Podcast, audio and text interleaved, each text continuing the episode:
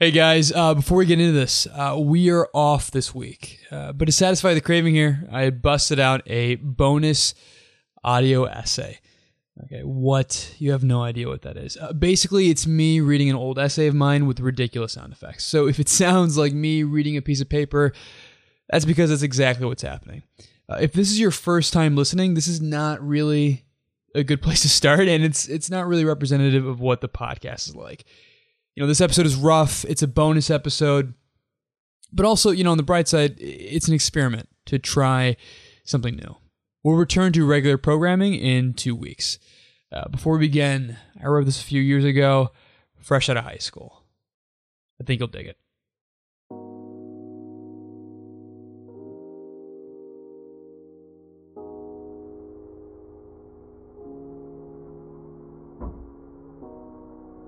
Couple of years ago, I almost died.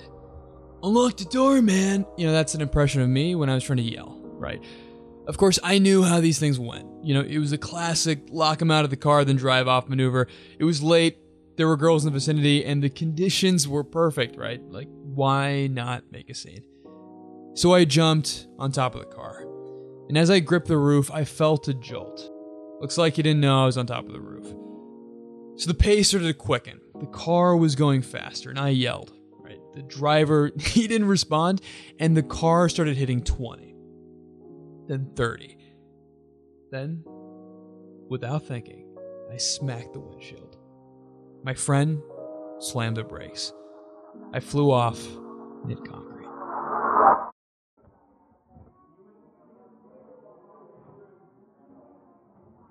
Flash forward a couple of years, it's me and my best friend. We're in high school econ and we're ripping up a quiz in front of our entire class during what is actually the last semester of our senior year. And you know, everyone laughed. You know, the reaction was nothing short of historically and hysterically beautiful. Plus, you know, it was worth 10 points.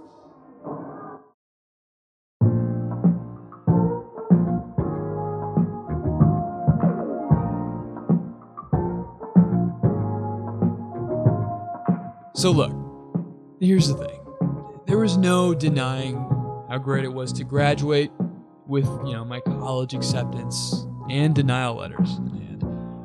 It was a time where everyone felt like they could look forward to the future without really feeling the burden of the past. You know, and also while pretending that the college they were going to was their dream school. Yet, you know, after a barrage of quizzes, notes, tests, study packets, folders, textbooks, and frantically shared final study guides, high school had both given and taken away. It had taken a toll I couldn't quite place my finger on. And after we left, I don't think any of us could. You know, there's the stories that we tell ourselves, and then there's the truth. When I was in high school, I as well as everyone else, had our stories wrong. I remember one of my classmates asking the teacher, you know, why is this important at all? Like, when in my life will I ever need to know what you're teaching me, essentially? And our, our science teacher, when she asked this, he looked visibly pained, right? Like she just told him some awful knock knock joke and he just had to sit there and take it. And for a moment, I really thought he was at a loss for words. But then he said, You just need to know this stuff to get into college. It's good for you. And that was that. In my four years, I realized that no one really had a good answer to this question. Because after it's all over, most of the work we did in high school was pointless, unusable, and forgotten. Right? The truth is that we knew back then that all the work we did was simply practice for a future so far off, we couldn't even conceptualize what it would look like. And no one was excited to learn and build their future.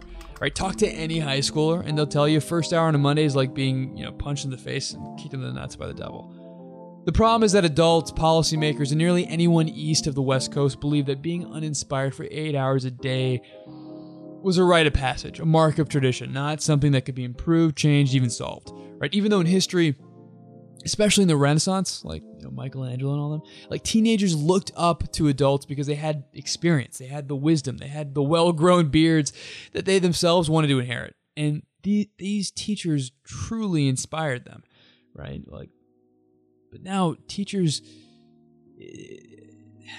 sometimes they, a lot of the times, they don't play that role, right? Instead, it's a love hate, mostly hate relationship with teachers, um, at least in my school. And, and they aren't judged by how much they taught you, which is a useful metric, but they are mostly judged by how often they let shit slide, right? The best teachers, we thought, were always athletic coaches right? Every break we got, we took. I remember a stretch of three days with no homework and thinking, man, I am so glad I don't have to learn today.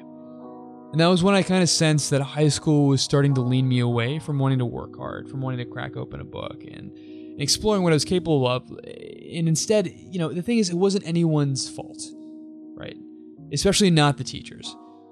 But it felt like it was mine. We tuned into the teachers the day before the test, not because we wanted to, but because we had to.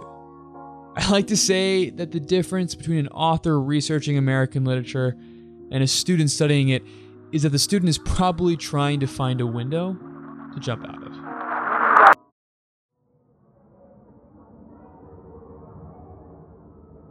When you're in it, there is no life outside the school hallways. You seem to know everyone Yet at the same time, you don't know anyone, right? As far as your 15 year old self was concerned, high school was the world, and that was all there was to it. And you care. You care more than you like to admit what other people think. I remember walking into the school restroom and about three guys checking, wetting, and matting their hair, and it was like walking into the early moments of some bizarre beauty pageant nightmare, but with dudes. Right? For most people, high school is awkward and frustrating. And outside of high school, there is truly nothing to do. If you felt like your town was empty, sterile, and fake, well, that's because it might have actually been. A precondition of being a good parent is moving to the suburbs, eh, where ironically giant nursing homes are erected for students and seniors alike. You know, it was scribbling away at homework, glowing phones, hanging out in basements, discovering alcohol, and trying our best to accrue new experiences in a place where new experiences were in short supply. And those new experiences get stunted when we realize there's only so many people in this small, small town right? You're forced to be friends with the same people, regardless of whether or not they're the types of people you really love being around, or even if they're a good fit.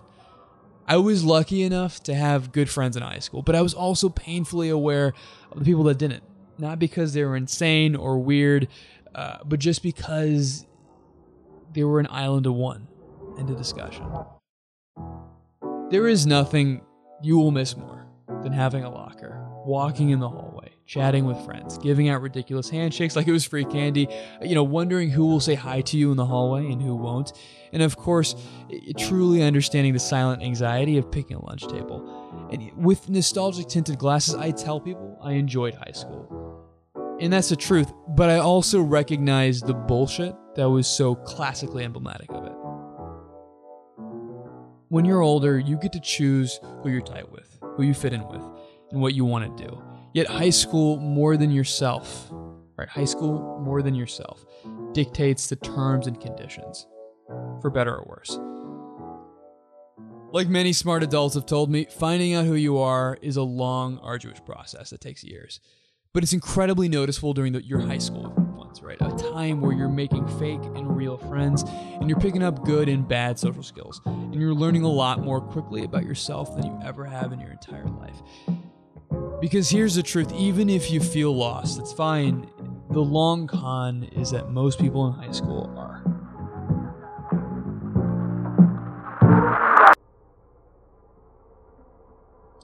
After I flew off the car, nothing nothing really changed.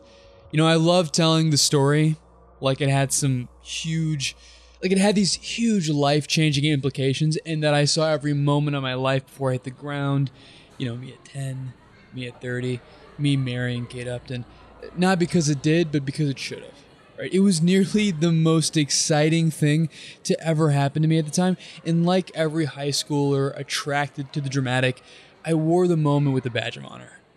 It wasn't that I was too risky or too reckless or that my friend was wrong or that you know he should have been watching you know the roof or whatever. No one got hurt. We got ice cream afterwards. It was fine.